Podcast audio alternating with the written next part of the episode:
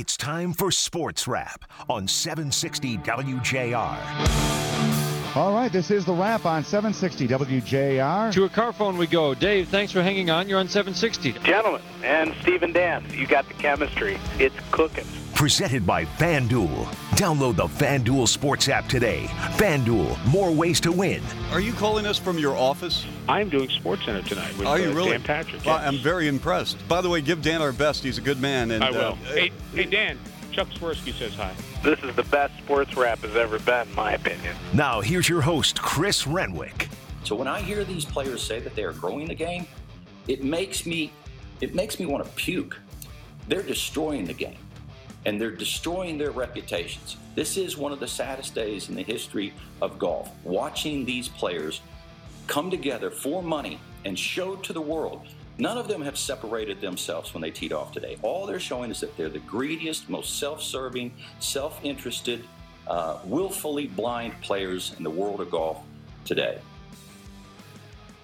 Look, we've been on on this story for you for months. For months, preparing you for what was happening on the golf landscape. That's Brandel Chamblee. He's a former PGA player. Uh, That was his comments to Sky Sports about the players who have jumped ship from the PGA and moved themselves over to the LIV Tour. And look, I think up until this point, I've tried to set the table for you. I've tried to give you the information as it was coming available about what this thing is. I told you months ago that this was coming and and this was going to shake golf up. I, I've been on this pretty early, and and now that we've set the table, now that we've got a tournament under our belts, I, I kind of want to cut this thing loose a little bit because we've got a jam-packed show today. We're going to talk Tigers. Uh, we got Jason Beck coming up at 618, Mike O'Hara with DetroitLions.com. We're going to talk about OTAs. But but what I think we're seeing in golf, and no, golf is not one of the four major sports. Golf will never be really in the mainstream like baseball or football is. But what we are seeing here is something that we haven't seen I, I don't know, Jason. Since since the old USFL, since since I mean, what, what other what other comparisons are there? I don't think there is, because what we are seeing is a is a a, a rival league to one of our pro sports leagues that has hmm. bottomless amounts of money. Y- y- You know, Jason, the Rock ain't come to the table with bottomless pockets for the XFL. No. And, and So what, what Brandel also said in that interview from that cut we played is you're you're watching something that's just sports viewing. It's not. Um, he's basically saying it's not. It doesn't mean anything. You know, like I don't know if somebody's watching the USFL today. I had it on in studio, and it really, you know, with God like bless you, Jason. uh, 50 people in the crowd maybe maybe being being nice there but uh, you know I, he's saying it's like yeah you're just it's just casual sports viewing when you're this watch- is yeah yeah and, and this, it's a great point and, and for me what this is doing and and jay monahan talked to jim nantz today at the canadian open and said basically um these are rejects. These are guys that haven't won tournaments. Uh, let's pump the brakes on on guys like dustin johnson on phil mickelson. But guys phil mickelson has been has been an afterthought until he won that major a couple of years ago, won the U.S. Open. Phil was an afterthought. Phil wasn't winning tournaments. Phil was gearing up to play on the champion tour, which is a fine tour. But but Phil, Phil wasn't, you know, the guy that was rivaling Tiger in the early two thousands. Come on. Phil's a bum. That's what Jay Monahan said today to Jim Nantz in that broadcast. Phil's a bum. You know who else is a bum? Guys like Charles Schwartzel, who has two career PGA wins. Two. He won the Masters in 2011, and then that was pretty much it. Ah, but Charles Schwartzel is able to go over and win the LIV, pick up a $4 million purse, and then whatever he signed on his multi year deal. I, I don't know if you watched any of that. I did. I, I watched it. I didn't watch wall to wall, but I tuned in. And I, I got to be honest with you, that as a as a golf fan, and whether or not you're a fan of golf or not is almost irrelevant. This is now, in my opinion, and we're going to talk to the spin on golf guys coming up uh, uh, at uh, what what right around six forty eight too. To me, it was a caricature of golf. It wasn't golf. It was a caricature of golf. They don't even miss a cut. Everybody makes it. They don't even play four days, they play three. And I'll tell you what, quite frankly, the, the person who's been the most upfront about all of this is Dustin Johnson. I can at least stomach the fact that, that Dustin Johnson says, Look, I want to play less golf and I want to make more money. End of story. I don't want to play golf forever. I'm really good at it and I want to make the most as a, a, a, you know sh- the shortest amount of time frame as I can, and then I want to play less golf because I want to do other things. If that's your mindset, fine.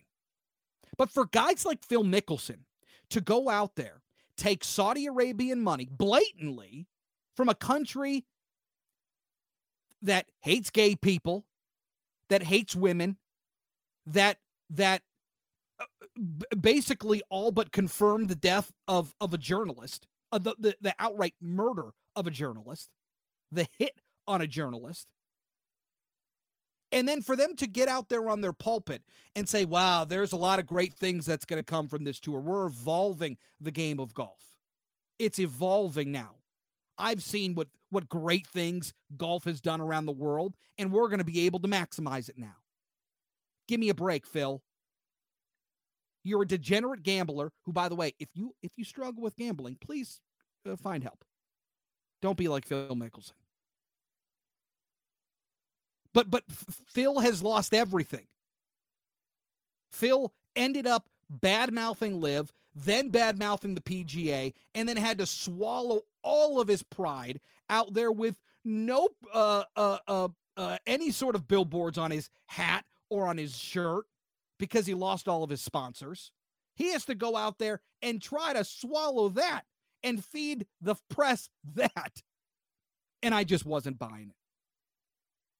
And and and I got to be honest, this whole team aspect to LIV golf, I, I, we're not going to break it all down. But basically, they compete against each other, but then they also have a four man team that they are able to uh, win points based on your standings. And and for me, I think that is I, I have zero interest in that. Zero. And again, for me, that was watered down Kool-Aid. You want to see the best players play, you watch the PGA. Now, I'm not saying that more players aren't going to hop on board. I'm not saying that more people see Phil Mickelson getting a $200 million deal and saying, geez, that sounds appetizing. I'm not saying that's the case because I'm sure there are more players coming. Bryson's going and Patrick Reed's going. But you know what this really hurts? This really hurts tours and or or tournaments like the Rocket Mortgage. Guys like Phil last year ain't coming back. Guys like Dustin Johnson who played the inaugural ain't coming back. Patrick Reed who was a mainstay ain't coming back. Bryson who sported that Rocket Mortgage patch on his shirt week in and week out, he ain't coming back because they dropped him. It's going to hurt our tournament in our backyard. And that's a bummer. That stinks. But more and more guys are going to go. And you know who I'm not mad at? Honestly, I am mad at James Piot. I am mad at James Piot. James Piot won the USAM, just graduated from Michigan State, and he went and collected $166,000 this week, this week. That kid is trying to make a name for himself in golf. I don't have a problem with that. But for Dustin Johnson to say, oh, or Phil Mickelson, oh, I, I think this is great. We're going to do such great things in golf. Save it. Save it.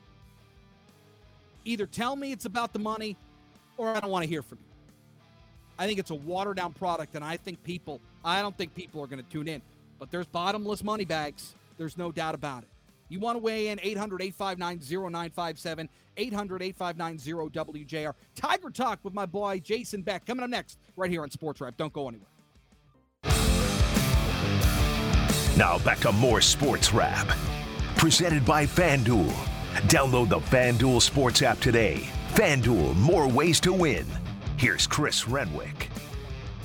All right, welcome back. Tigers lose today to the Toronto Blue Jays six to nothing. They take one out of that series as they uh, now face a seven-game homestand. Chicago uh, next on the docket. Uh, Jason Beck, our man on the ground at Comerica Park uh, for MLB.com, joins us this evening. Uh, Jace, nice to talk with you. Uh, uh, Tarik Skubal, who has been the bright spot of this team through this point of the season got roughed up a little bit uh, today. Tigers lose at six to nothing. Yeah, that was a rough go. Um, you know, you kind of saw that that fourth inning did it for him, and uh, this was an aggressive lineup, and they attacked him early in the count, knowing that uh, they didn't want to let him get ahead and kind of work his variety of pitches. And uh, his slider was not as effective as it normally is. I think he averaged like a you know 100 miles an hour of exit velocity on it, and you know with like four balls put in play, and you know he he fell to a very talented lineup, and the way the Tigers' offense is going, you know they have to lean on stingy outings to uh, to really have a shot on a lot of days. Yeah, and, look, uh, you're right. This Blue Jays lineup is is a strong one, pretty much from front to back, led by by, by Vlad Guerrero Jr uh, who had a nice day. But but this team slowly offensively has has at least tried to find something. They haven't been great over the last couple of days, but but they've they've at least tried to put something together. Um, do you see that there was a marketable improvement? Because a couple of weeks ago we talked about it on the show, um, and, and I don't remember what what series it was. I think it was against Minnesota, where 10 of the, or excuse me, seven of the 10 batters that took cuts that day were below 200. Uh, that number has climbed up. So, what are you seeing offensively that maybe has changed from a week and a half, two weeks ago? Well, in spurts, you see more discipline. You know, I think we all wrote a, you know, marvel that the, you know, Javi Baez walking three times unintentionally yesterday. First time he'd done that in his career. And, uh, you know, I think you're seeing other guys becoming a little bit more disciplined there starting to focus on staying in the zone. Now, some guys have done that for for the better part of the season. You know, surprisingly, Torkelson has been has been among them. Mm-hmm. Um, and, and in fairness, you did see some hard hit balls today go for out. I think uh, I checked at one point, and there were at least three balls the Tigers hit that went for exit velos at like 106 and above mm-hmm. that went for outs, including the double play that Tork hit into. Um, so you know, you see moments there. You, you you see, I guess, green shoots or whatever you want to call them. Um, but you know, it, they have to sustain those, and I can, you know, it certainly can be aggravating when you see the Tigers, you know, handle a a, uh, a pitcher like Kevin Gausman you know, having the season that he's had, and then struggle against a Ross Stripling. Um, guys who, you know, don't necessarily overpower you, but they can mix their pitches and you know throw over you know breaking stuff and off speed and in fastball counts. So mm-hmm. you know you see you know you see the potential there, but you know until you start seeing more results, you know you remain guarded. Uh, Jason Beck over at MLB.com joining us this evening on Sports Wrap, and and we got word this week that Casey Mize was done for the year. Uh, he's going to get Tommy Johns. He wasn't very good early on, and then he was banged up. Um, what do you feel like his long term prognosis is with this team? Because we're not going to see him the rest of this year. I would be surprised if we see him next year. I don't think we will. So you're looking at like 2024 before Casey Mize is back on the mound with this team. How do you think he fits in with this team, with this organization? Is, is he a piece that after Tommy Johns is somehow fits into this puzzle going forward? Uh, yeah. It, well, first of all, I, I, do think there's still a chance to, um, you know, for, for, him to come back. You know, maybe near the end of, next season. Um, you know, just because you know the way he tends to approach his workouts, he's very meticulous. You know, he goes about things to the letter. Uh, it wouldn't shock me if instead of like 15 to 16 months, he's more like 13 to 14 months in a comeback. Now, I haven't heard that. That's just just going off of track records, but you know, between his approach to workouts and his age, you know, we we saw Alex Faedo and Joey Wentz both return in about 13, 14 months. So, you know, given those, you know, the combination of those factors, you know, it wouldn't be a shock to to see him maybe get a few starts near the end of next season. Uh, where he fits in, well, you know, the Tigers have to plan without him here for you know at least the medium term. Um, and, and, it's going to be interesting because, you know, all of this time that, that is spent on rehab counts as major league service time.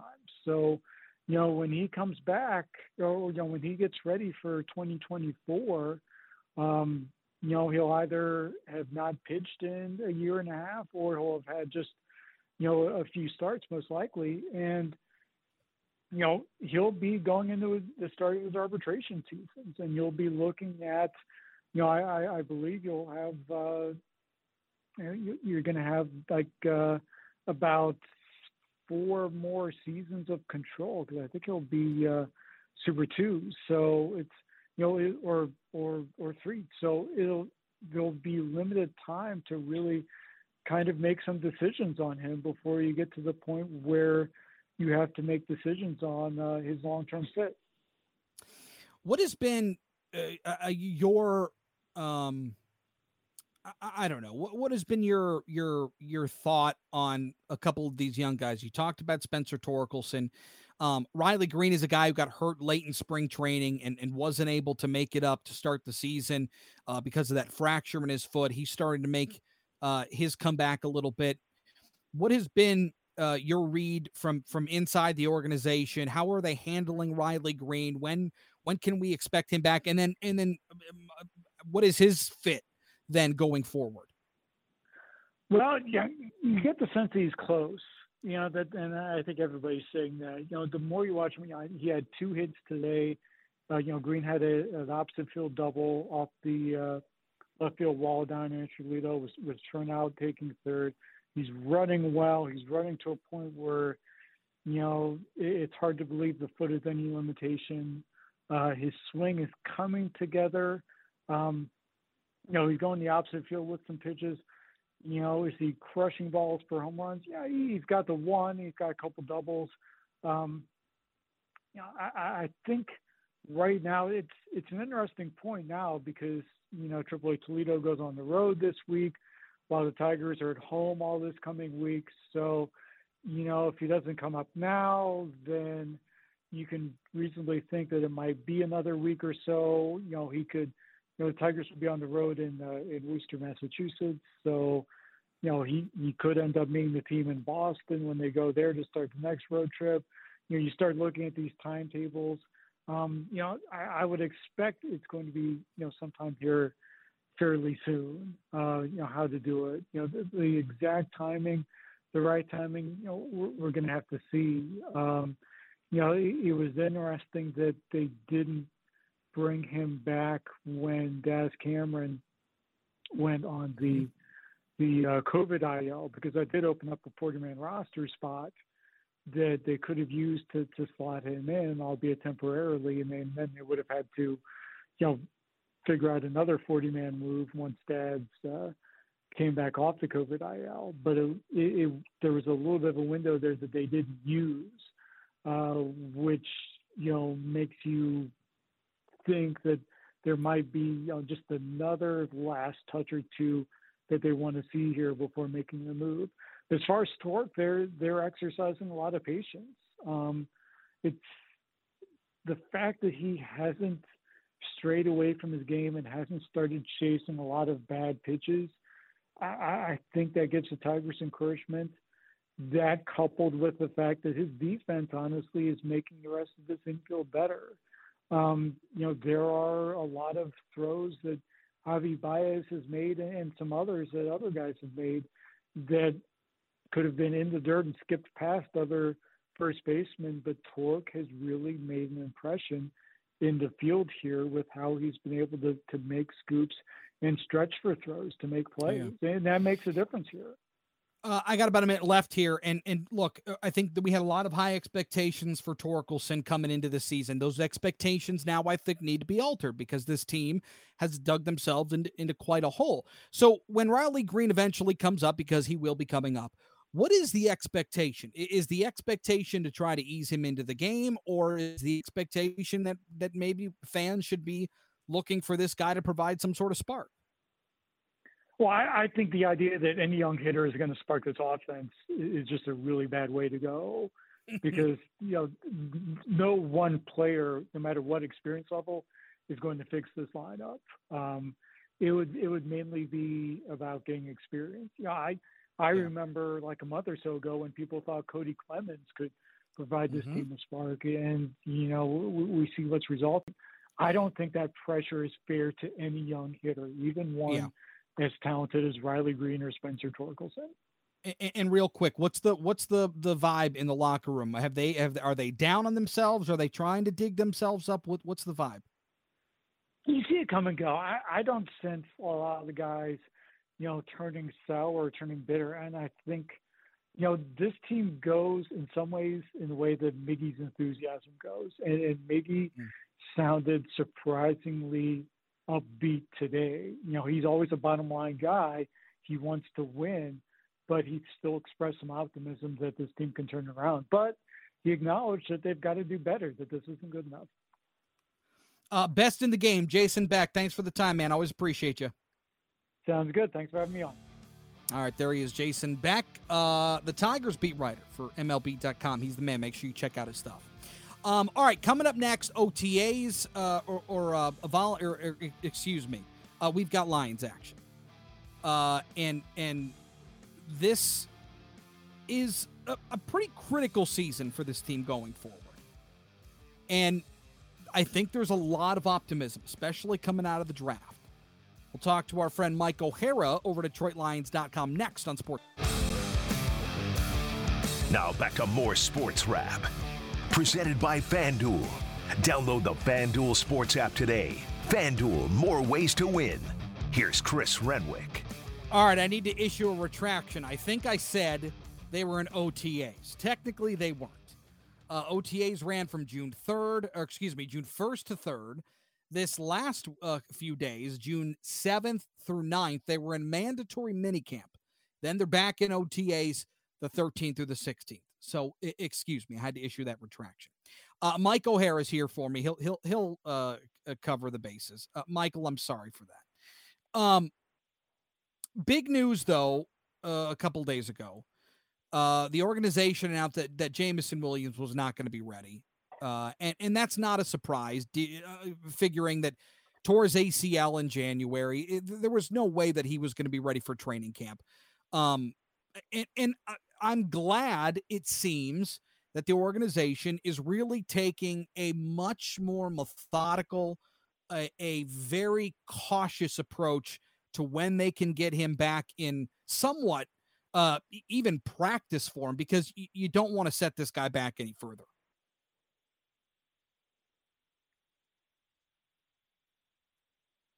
Do we have Mike? I'm right here. Oh, hey, Mike. Uh, what did you make of the the? Oh, sorry. I'm that was I was that was my cue to you. What what did you what did you make of the the the uh the the news the organization sent out about Jameson Williams? I, I wasn't surprised. Well, a couple of things. Number one, uh, the head coach Dan Campbell announced it at his Wednesday or Thursday morning presser. Uh, he had three of them, and and that's one of the things I appreciate about Campbell. He doesn't try to hide things. Now he doesn't have to tell you all the secrets of things they're going to do and all that. But when there's something to announce, like a signing or a, or like that injury issue, he comes right out with it. And he explained it one time to the other writers when he was at the podium. He says, "I might as well tell you, you're going to find out anyway." And so he gets mm-hmm. it out there, and and, and I'm not surprised at all. I think it's the right thing to do. Uh, and I was never, I never thought they were going to do otherwise. Now whether he ends up on the you know physically unable to perform list or injured reserve or, or whatever those other lists are I don't know, but I don't think there's any any doubt that they won't put him on the field until he's fully healthy to, to, to play and defend himself on the field. What What do you think a realistic time frame for him is? Because I, I look at it and think, geez, uh, you know, I, I, this team, this roster is still very much incomplete. There are still holes that need to be filled. This team isn't, at least in my mind, as we sit here on on June twelfth. I just don't think that they're really in a place to contend um, yet. But with that being said, um, you know, if I don't see this guy till Thanksgiving, I don't have much of an issue with it. No, whenever he plays, he plays. But I'll just I'll back up on one thing. I think they're ready to contend offensively. I think the issue is defense, and and yeah. and it, that, that's still a, that's still a, uh, a, a mammoth process. You know, uh, uh, you know, um, building process. They still got a lot of work to do, but I think the offense is ready to go. And I think it's like uh, Gerard or Jarrad Davis said. Jarrad Davis, Jared Goff. I was thinking of the, of the linebacker. It's like Jared Goff said the other day when he, in his media session. He says we're loaded up front, meaning the mm-hmm. offensive line. They've got speed at wide receiver. They got a Pro Bowl tight end, and and a running back and and uh, uh, who can really make plays, both you know out of the backfield uh, running the ball and out of the backfield as a receiver. So that'd be D'Andre Swift and you know some mm-hmm. backups, you know Jamaal Williams, guys like that. But defensively, it's it's another issue. I like the, some of the moves they're making, but it's going to be a while, I think, until they, you know, until they come together. Well, let's stick with Jared Goff for a second because it sounds like he, he's really developing a nice relationship with some of these receivers. Obviously, we saw what Amon-Ra St. Brown was was able to become towards the end of the season, a really reliable pass catcher, uh, a, a, tough, hard nosed receiver who's able to, to, to get his nose dirty out in the blocking game on the perimeter. Um, and, and, really became a, a, really important piece to that offense down the stretch when they were able to finally win some games. Um, but with the addition of DJ Chark, Kalif Raymond seems to be coming along nicely. Uh, Quintez Cephus has made some plays uh, over the last couple of, of, of days as well. What what is that relationship you were seeing uh, that Jared Goff was developing with some of his pass catchers? Well, I don't think there's been any doubt about about Jared Goff's professionalism as a player, and I think that was clear in in Los Angeles, where I, you know really the way they treated him there at the end, trading him, not even telling him. He heard about it on, I think it was either on Twitter or on TV, something like that. But I don't think there's ever been any doubt about that. About you know, look when you see him out there at, pra- at practice, he's out there throwing routes as long as the guys want to be out there. He never saying, "Hey guys, I've got enough." Nope. Those guys want to run extra routes. They'll run extra routes, and he'll throw to them. So I, I think th- I think that he's got a chance to to, to really improve himself. Uh, he's a very very accurate thrower. Not the most mobile quarterback in, in, in the National Football League, but look, a lot of teams have won and won big without mobile quarterbacks. But you have to have mm-hmm. you know a certain amount around. And I guess I'm talking about you know uh, Tom Brady when I say that. And look, he's not Tom mm-hmm. Brady. I'm not saying that that he can do what Brady does because no one else has ever done it either. But I think I think Goff can can really make a move this year in 2022 to end any doubt about whether he's the quarterback for the next three, four, five years. Now, I'm not saying he's going to do that, but I think the opportunity is there for him to do that. Uh, obviously, there will be a lot of eyes on on Aidan Hutchinson. Um, yep. And, and and not only with uh, he's a local guy through and through, born here, Plymouth raised, uh, divine child, Michigan, the whole deal. Um, no, and and and reports this kid. I mean, he's he's doing exactly what he was doing at Michigan. High motor, uh, really talented. They sound like they like him. Yeah, absolutely. And and and he he's you know, he's look, he's he's been in the public eye for a long time. You know, at Michigan and now at, at with the Detroit Lions. And look, whoever's drafted second overall, doesn't matter who it is. There's a lot of pressure on him, but I think there's more scrutiny on on Hutchinson because you know there's local connections and you know and and and what happened going into the draft when everybody thought he was going to go to Jacksonville with the first pick, and no, he doesn't. He ends up going second to the Detroit Lions, and who they couldn't get to the podium fast enough to put their card in to get him. But know, just watching him work, yeah, he's he's a hard worker. But look, this time of year, that doesn't surprise me. Uh, you don't see many guys in in pro football who don't work. It really that's that's the norm. It's not the exception. Now, when you get into the season, things are a little bit different because you're mm-hmm. game planning and and all that. But you know, he looked good to me. He looked mobile. He looked agile. He looked uh, like a guy who couldn't wait to get to the quarterback. And you know, the second week in in uh, September when the regular season starts, he can he can do just that. But no, I think they've got a, a good prospect now. Whether he's the next J.J. Watt and all that, luck. Just sure. let him be the next Aidan Hutchinson, and we'll see where he goes from there. No, and, and again, I think that's incredibly fair. And I think, again, for the benefit of the team, I think that's the mindset, uh, uh, especially fans need to have because kid's a good football player. The NFL is a different monster, but you got to let it play out and, and let this kid kind of figure it out. And, and I, and again, football IQ, motor wise, uh, it's all there. So th- th- he is certainly set up for success. In the meantime, I, I, I wanted to just ask you one quick question because I got about a minute left here. But but the Lions released another uh what was it inside the den about their draft process right and and and what what it was like in the war room and i got to be honest I, as good as i felt about their draft a couple of months ago boy, did I feel better about it after watching that. And look, you grab your popcorn. It's like almost an hour long. But but the way that they spoke about the players that they drafted and the way that and I talked about it then, the way that Brad Holmes manipulated the draft via trade with his capital, whatever it was, and then got the guys that they wanted to even further down the draft. I, I think that there is a, a, lot to be excited about. What did you glean from that uh, 50 some minute video? Well, I first of all, it's a great video, and those those guys who put that stuff together, you know, uh, and I work with them a little bit. Some of that stuff that they that, that they do, and I'm not just saying this, that you could take it and hand it to HBO and they could run it without editing it. Yes, that's how professional it is. That's how that's how good it is. But I think that uh, look, a lot of guys uh, want to be general managers. They get the job, and they're not quite ready for it.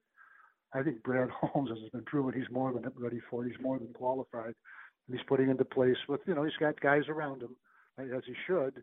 You know, and then he, and he listens and then he acts. And I think I think it's good. Kind of, you know, just just one thing, you know, like when you trade up, to, it, it, you know, as far as they did in the first round of the 12th pick, all of a sudden you think, oh my God, that's going to cost us a, a couple of draft picks. Well, he made enough moves to get all those draft picks back. And, you mm-hmm. know, are they all going to make it when you get down in the sixth, seventh round? Yep, some will, some won't. But he, he went he went into the draft with eight picks. He came out with eight picks and with, with eight players. So I think I think that says a lot for how he operated. It goes to show you how prepared he was, and to shift gears immediately and get Hutchinson when his name was on the board at number two. And you're right. Not all these guys are going to pan out, but I, I will say I at least feel I I don't know. I feel really good for the first time in a really long time that there's somebody in that seat that is that is doing the due diligence and at least putting the team in a position to succeed in that moment. Um, and you got to feel really good about that. Mike O'Hara, always good stuff. I hope you're well. Thanks for taking a couple of minutes with us tonight. Thank you. Okay, great. Thanks for having me. Yep, you got it. There he is, the man, the myth, the legend, Mike O'Hara from DetroitLions.com. You got to check their stuff out because there's a lot of really good information. We just don't have all the time in the world, but really good stuff on Penei Sewell. Uh, really good stuff on Aidan Hutchinson, Jared Goff. We touched on a little bit. Kerby Joseph, uh, the, uh, the, the rookie uh, who's making plays from that safety spot out of Illinois. Uh, uh, go check it out because it's some pretty comprehensive stuff. DetroitLions.com. All right, coming up next, we'll talk to our fine friends out at Detroit Golf Club. The Spin on Golf Show coming up at 7:05. We'll talk a little LIV next.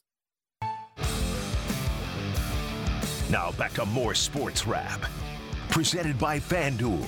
Download the FanDuel Sports app today. FanDuel, more ways to win. Here's Chris Renwick. All right, okay. Thankfully, thankfully, I've cooled down since the start of the show. It was a little hot to start the show. Uh, because we we were talking about LIV golf. And and uh Sean Baligian and Mike Fay out at Detroit Golf Club. Spin on golf coming your way next at 705. I, am glad I, I, I cooled down a little bit because now I'm talking to a, a real golf golf uh, aficionado. So I want to come right with you, Michael. Did you watch any of the LIV tournament? A little bit, yeah. Mm-hmm. Okay, you watched a little bit of it.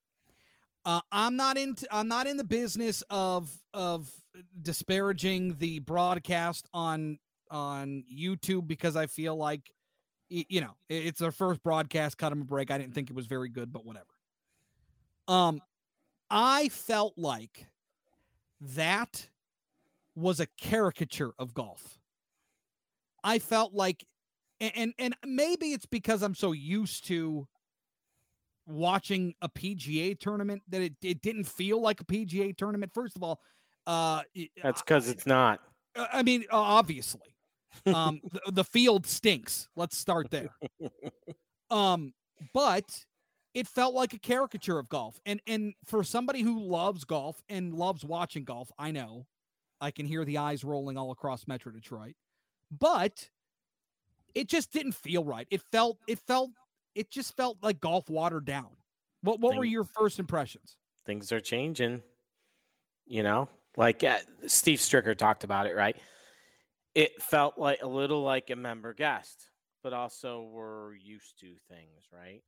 We're used to having it one way. Do you remember who took over golf and and and we had a hard time with it? What was it? Which network took over golf for the Fox, right? Fox. Yeah. Remember? Like they Yep. took it over. I was like, oh no, this isn't Yep. this isn't like I'm used to seeing it, right?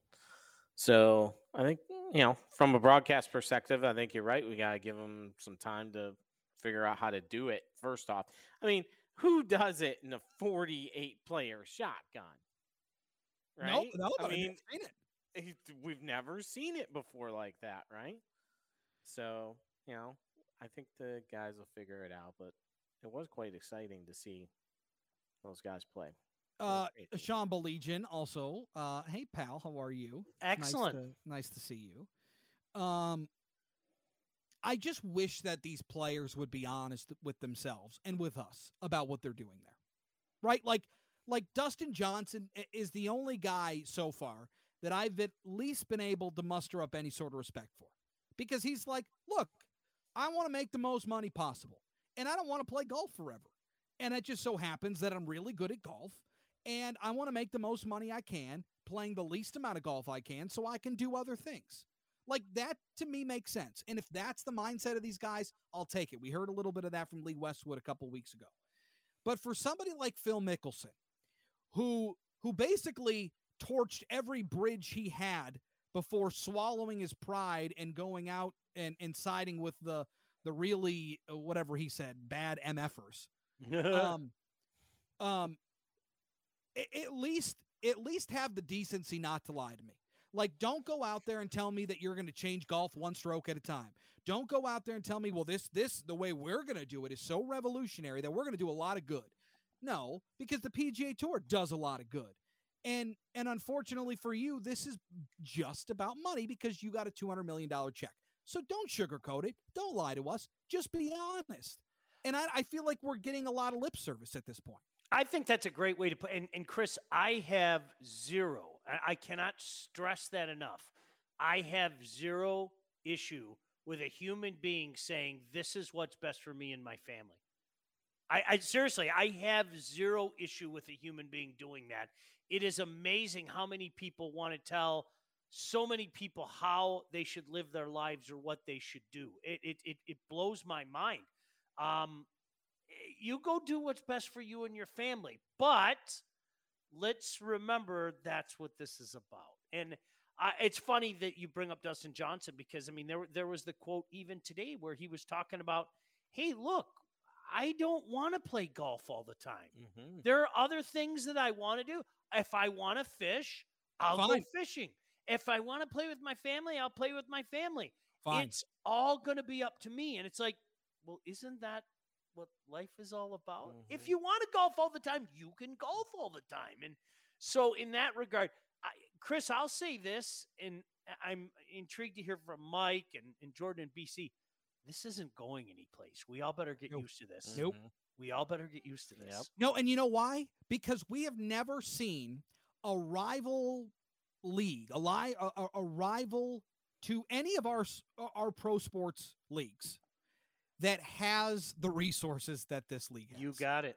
This is bottomless. This is like uh, Arby's bottomless fries when the Wings score a hat trick. This is you've got endless amounts of money.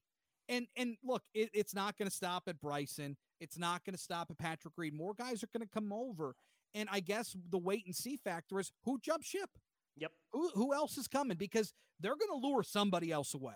They're going to lure a couple other guys away. Are they going to be in the top 10 rankings in the world golf rankings? You know, Dustin Johnson fell to 15 this week. Uh, you know, I, if, if you're going to tell me that the Charles Schwartzels of the of the world are going to win these tournaments, I, I don't think enough people are going to be watching to justify it. But that doesn't mean this league is going to. This is none of this is predicated on viewership, unfortunately. Uh, real quick, what do you guys got coming up tonight? Uh, this is one of those weeks, Chris. We were just joking about it off the air. We wish we had about four hours. I yep. mean, there's so much yep. going on. Obviously, the the U.S. Open. Uh, we've got the Michigan Open. We're going to have a special guest on from the University of Michigan, and we're only seven weeks away from this beautiful tournament at this beautiful golf course. Can't wait. Uh, Spin on Golf coming up next. Don't go anywhere. Uh, it's a wonderful, comprehensive show. Uh, you're not going to want to miss it. Fellas, nice talk with you. Have a nice show. Take care, friend. You. Uh, all right, it's going to do it for us tonight. Uh, have yourself a wonderful week. We got a special Father's Day uh, edition of Sports Wrap next week. You're not going to want to miss it. Uh, have yourself a wonderful one. Talk to you then.